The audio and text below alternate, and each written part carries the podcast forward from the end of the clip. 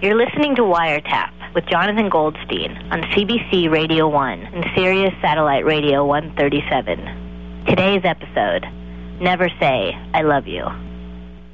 If there was no such word as love, our vocabulary would be richer and we'd have to struggle harder to find the right words. Everyone would be so long winded and Shakespearean in their range of emotional expression. The word love came along and wiped out all sorts of terms in a semantical bloodbath. Without the word love, people would speak in terms of sensations, like the sensation of standing waist deep in a tub of warm plum sauce, or the sensation of being tickled on the back of the knees. Some would say they felt like they had just swallowed a honey soaked boxing glove, and others might say that they were feeling like their guts had been yanked out and spread across the kitchen floor. Without the word love, you would get wedding invitations that would say things like, on July the 15th, join us at the Five Holy Martyrs Church of Worship to help celebrate Barry Lazinski's feeling of aimless goodwill that he's decided to direct onto Robin Krupka, who's receptive to the idea of being with a man she's fairly certain will never inflict hurt on her.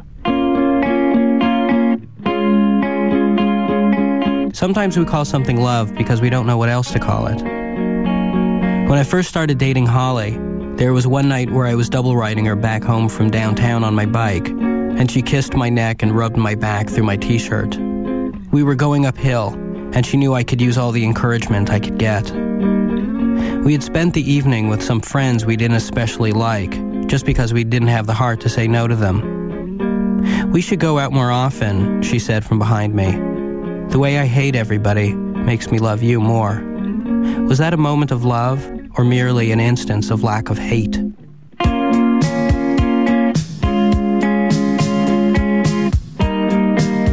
With Christiane, I thought I couldn't be in love because her knees were too big. They were the size of grapefruits, and I could not see myself being in love with a woman whose knees were that big. They were ludicrous, really. My thinking was that it was a good thing they were so ludicrous because they kept me firmly anchored. If I thought for even a second that I might be falling in love, all I had to do was think of those big knees of hers. And then, one day, I found myself kissing them. I had to leap over a great inner hurdle to get to that. But it wasn't love that was on the other side.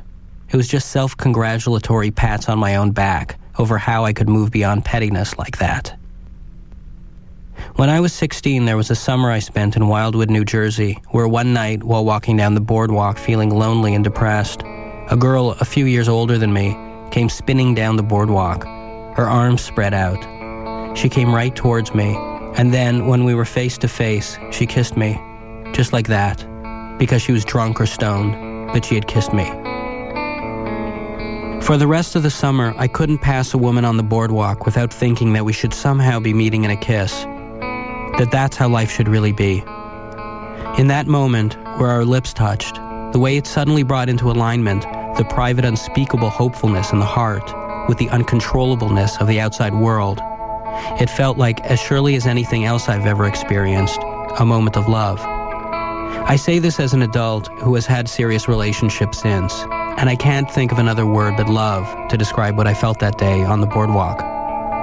And that was it. She just walked on.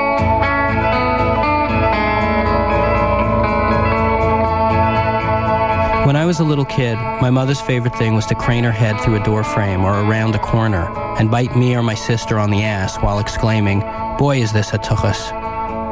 I spent much of my childhood walking around our house, always on my guard, always feeling like she could strike at any moment.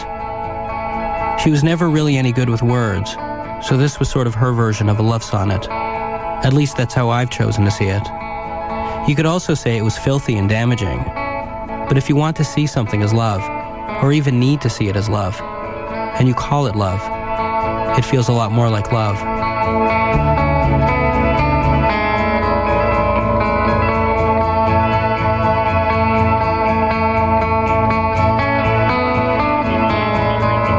Like, it's so flippant to like give this thing that said I love you to anyone, but it's always such a big deal when you actually say I love you to someone. Did you tell Mike that you loved him? Yeah, I lived with the guy for two years. It would have been awkward if I hadn't told him that, right? No, I mean not necessarily. Not everybody is the say it What? type. That's crazy. Like ever? Yeah, I mean, I don't know. I don't know if my grandfather ever told my grandmother that he loves her. I'm sure he did. Like in those days, I don't know if it, it was it was such common currency. Maybe like the men like mumbled it under How their do you breath. know what happened in those days? because I've seen uh, I've seen Fiddler on the Roof.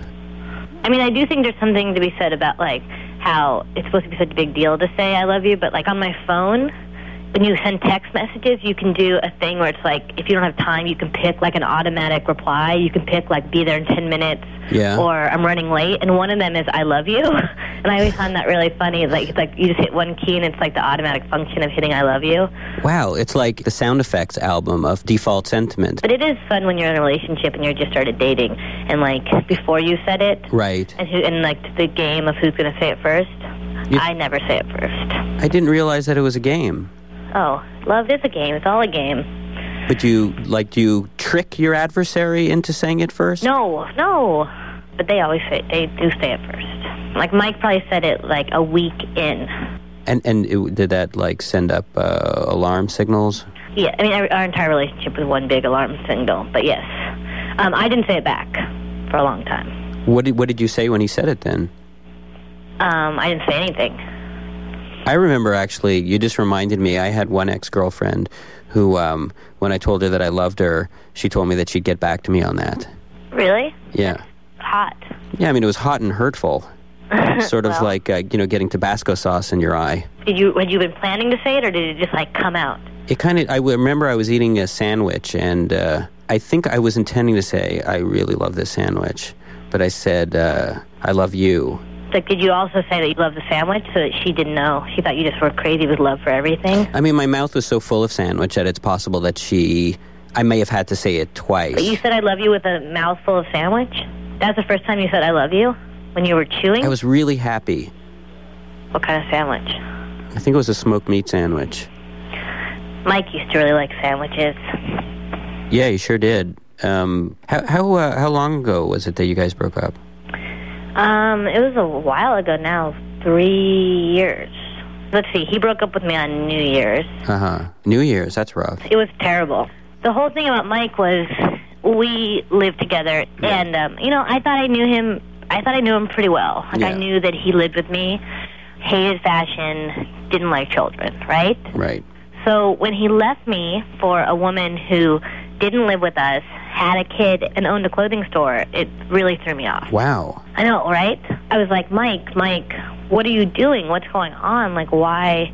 I have no idea what's going through your head. And I remember he answered me by saying, You know, Starly, I just need more chaos in my life. It gives me my edge. He actually said that. Yeah. I don't remember uh, Mike Mike es- especially having an edge. Hence the needing more chaos. Right. He was so edgeless that he thought a little chaos would kind of um, mean, he- sharpen the corners a bit or something. Right, because don't I, mean, know. he was he was not unlike those uh, safety scissors that children use. he was the Hillary Duff to my Lindsay Lohan. He was the ricotta cheese to your sharp cheddar. Yes, it was just the worst. So anyway, so he came and he got all this stuff when I wasn't there, and he wasn't supposed to take anything, but he ended up actually taking this giant jug of change that we had. They had like hundreds of dollars of change, and it wasn't even about the money. It was more like the change jar was our thing. Yeah. You know, like we it was kind of like the receptacle of all of our hopes and dreams. So it was a very symbolic removal from my house. And h- how did you end up? How did you end up getting through it? Like, what did you find helped? Well, actually, what I found help was like incessant talking about it all the time. Yeah. Like I have my cell phone bill that month was like seven hundred dollars, Wow. but I just couldn't stop telling and telling and telling, and I would. And I wasn't just my friends. Like I started telling strangers too. I think you've always done your best work with uh, with strangers. Like when a stranger walks out of my life, I don't take it as personally. It's very funny. I think the reason I like telling strangers these stories so much is because it's like when you're going through a breakup, like you just feel emotions so intensely. And so, like, you need a receptacle to put all these thoughts. You need to place them somewhere. hmm There's this movie I love. It's this Chinese romance, and it's about um, there's like a man and a woman, and they can't be together. They're neighbors, and the woman's married, and the man loves her, and, and she loves him too, and she's married, so she can't do anything. So the two of them love each other, but they can never actually say it. hmm And During the course of the movie, he tells her about this wall in Cambodia that you whisper your secrets into, the thing that you would never tell anyone, and you only tell the wall. Mm-hmm. Mm. And so the last shot of the movie, it's so beautiful. The last shot of the movie is you see him whispering into the wall. And even though you can't hear anything, you just know what he's saying into that wall is, I love her, I love her, I love her. And he has no one else to tell it to, so the wall has to be the receptacle. And what I like about it is that it really captures this need that you have when you're going through a breakup to have those feelings contained by something, whether it be a stranger or a wall. They just need to go somewhere or you're going to go crazy. I just think that's it's like a very universal thing. I mean, Starly, you know, I hope you feel like, uh, you know, you can o- you can always talk to me. I know. I mean, I guess talking to you is almost as good as talking to a stranger or a wall.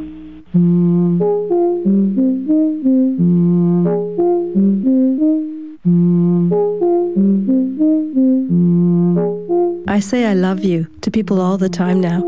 To make that time I said it to you mean less.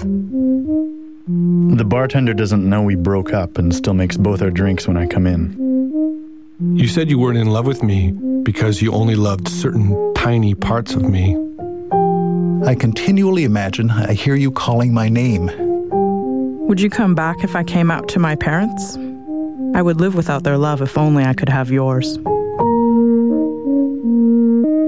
I don't know when my parents' birthdays are, but I know we first kissed on October 18th. I deserve better, but I don't want better. I asked for my DVDs back, but what I really wanted was for you to return all the love I gave you. Out loud, I agreed you needed therapy. Secretly, I wanted you to stay screwed up enough to love me. Remember that time you said you'd never abandon me? And then you abandoned me? That sucked. I know you thought it was funny when I said I love you, and you replied, I love me too. But it wasn't.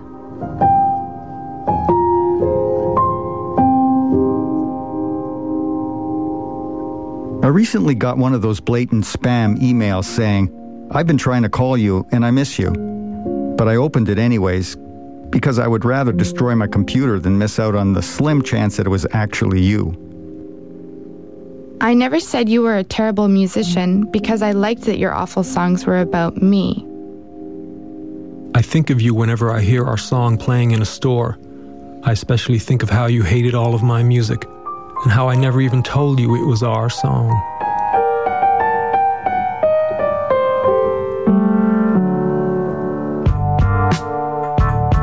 I finally finished my novel. It's nothing like the early drafts you read. The character based on you kills himself because he's a jackass and everybody hates him, especially me. Sometimes I can't believe how closely we resemble the plot of Casablanca, minus the Nazis. I still sleep with the teddy bear you gave me. He goes between me and my new boyfriend. Mother told me, don't buy the first coat you try on. So I broke up with you. But in retrospect, I think she was only really talking about coats.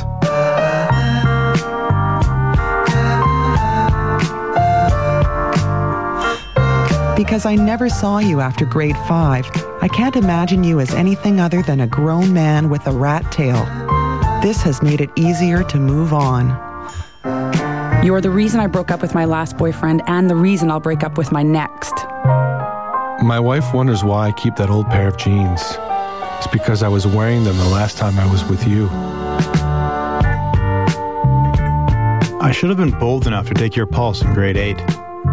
I should have kissed you in the elevator. I miss the smell of your car.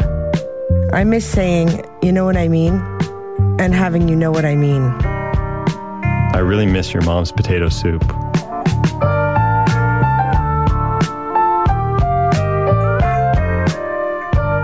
I love that you put a hammock in the living room so I could pretend I was at the beach. I loved the way you drank coffee, the way you drove through yellow lights, and the way you'd take and hold my hand in the middle of an argument. I Google you every day. Sometimes I want to see you so badly that I stay up for hours trying to find you. On those days, I'll type your name and my name right after it, because it's nice to see us next to each other like that. When you said I love you, you forgot to add, but I love drugs more. Of the three pathological liars I've slept with, you were the most fun to believe. Why must you be full of vodka to know you really love me?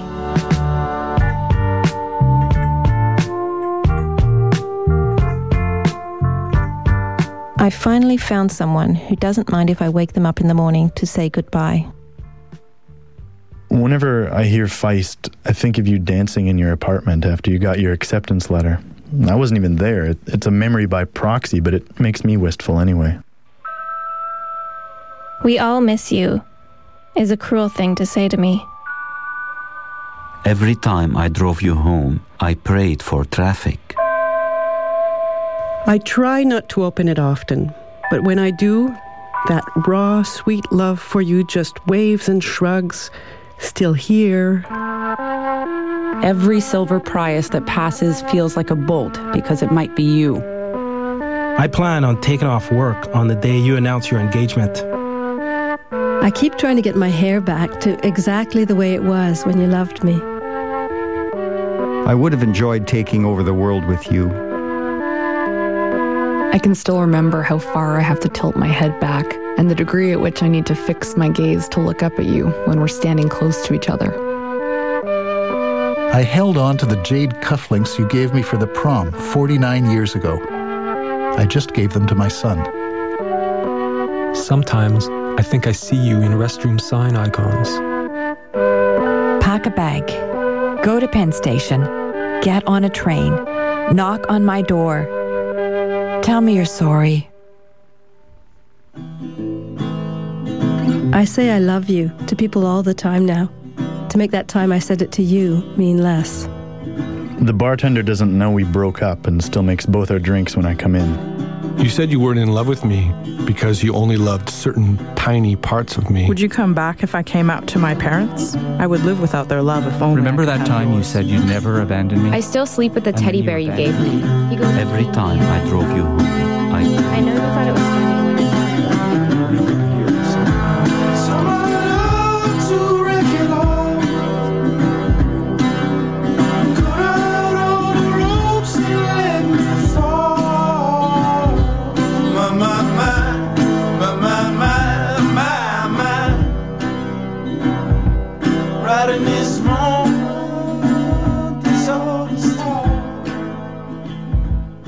Hello. Hey, Johnny, I'm kind of freaked out. What are you freaked out about? I just got this phone call from Howard. Why? Why would Howard call well, you? that's kind of my point. Why would Howard call me? I don't even know this guy. I know my cab driver on a 10 minute ride to the airport better than I know this guy. Well, why? Why did he call you? To tell me that he loves me What are you talking about? before I had a chance to even like figure out who was even talking because I'm like, Howard, who? He's like, hey, I just want you to know that I love you. Like that. I mean, I know that Howard speaks very fondly of you. He likes you. I, I'm. It's not that he likes me, it's that he loves me, according to him, circa five minutes ago. And here's the slightly even freakier part, if you can imagine that. Uh huh. He's doing all this because he saw that movie with Jack Nicholson, The Bucket List. You know that movie? Uh, isn't that about the two old men who have this list of things that they want to do before they die or something like that? exactly. All right, well, he told me that he's going through his phone book and calling everyone he loves, and it freaked me out badly enough because I don't even think I ever gave him my phone number. And he told you that he loves you. Yeah, it was kind of disgusting and made me feel dirty. The point is, I think there's something going on with this guy, and I'm just calling you up because I want you to be prepared. Well, he hasn't. He hasn't called me yet. I don't know why he hasn't gotten to you yet, unless he's working his way up to an emotional crescendo of volcanic love for you. I don't need that. He's probably coming over to do it in person. He's probably going to want to be holding you in his arms and looking into your eyes when he Why does would it. he tell you that he loves you? That's a good one. Well, let me just be clear with you on one point. I'm very lovable, and people love me and tell me they love me or have fallen in Mm-hmm. love with me. It's a common side effect of knowing me. I'm extremely lovable. I think the weird part here is kind of the way he said it. It was like someone had a gun to his head, and he was just like, boom, I love you. That's what Well, it you know, was you, you're making me nervous now. I mean, maybe I should phone him up just to make sure that he's okay. Like, God forbid he's dying or something. like.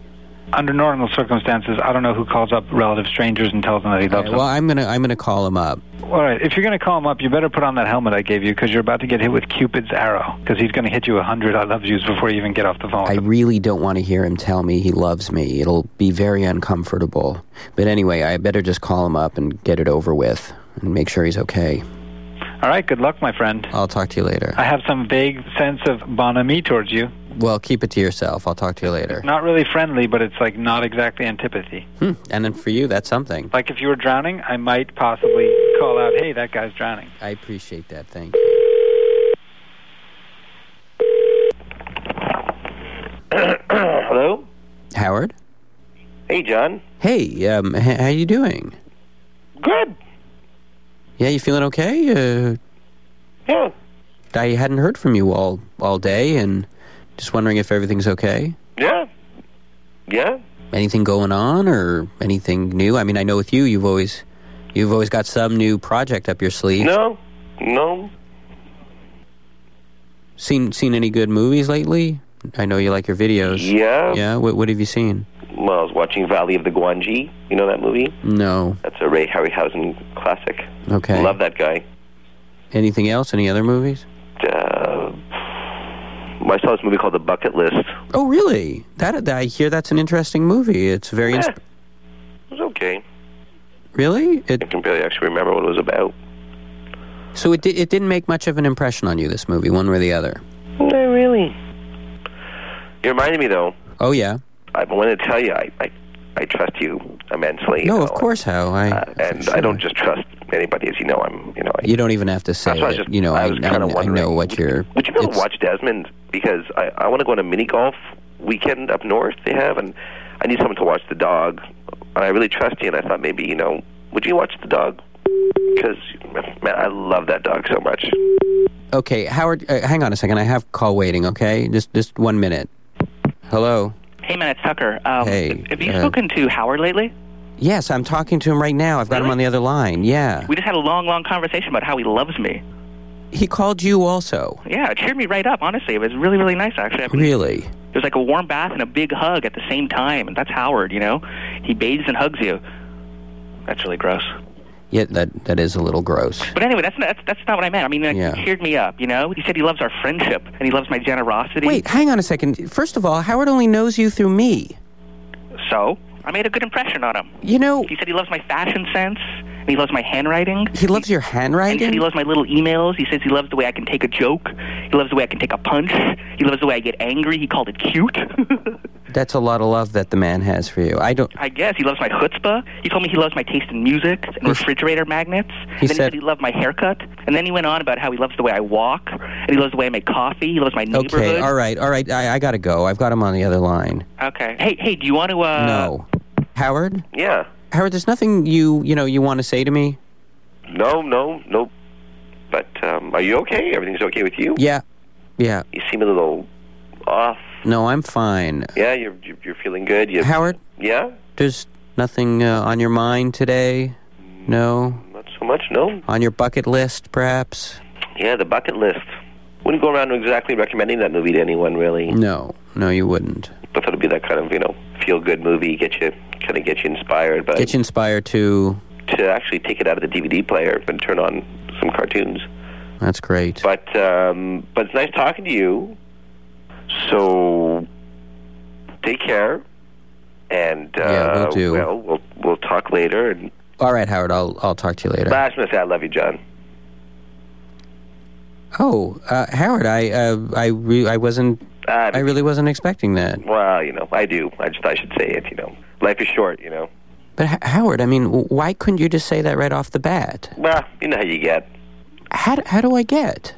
Just all kind of defensive and I w- did not. No, Howard, I don't. I don't get defensive. you're an awkward fellow. When I just What? you d- No, Howard. I. You know. I. I. I. I I I I, I mean, come on, you know, I didn't want to freak you out. I just wanted to kind of sugarcoat it, make it nice and smooth.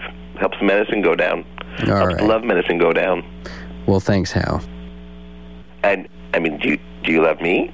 Howard, I'm not going to answer that. Well, I mean, I just told you that I love yeah. Well, you know, it doesn't beget "I love yous." You know what I mean? They're spontaneous. you. Yeah, try that in a marriage. That'll really work. It- Oh. we don't have a marriage. I know we have a friendship, Okay. All right. Well, I thank you. I appreciate it. and you love me too, right? I'm. Just- I just want to hear you say it. Howard, you know my feelings. All right. I- Okay, so it's one of those little silent. Your eyes say it. Your heart and your eyes. Okay, Howard, you're freaking me out.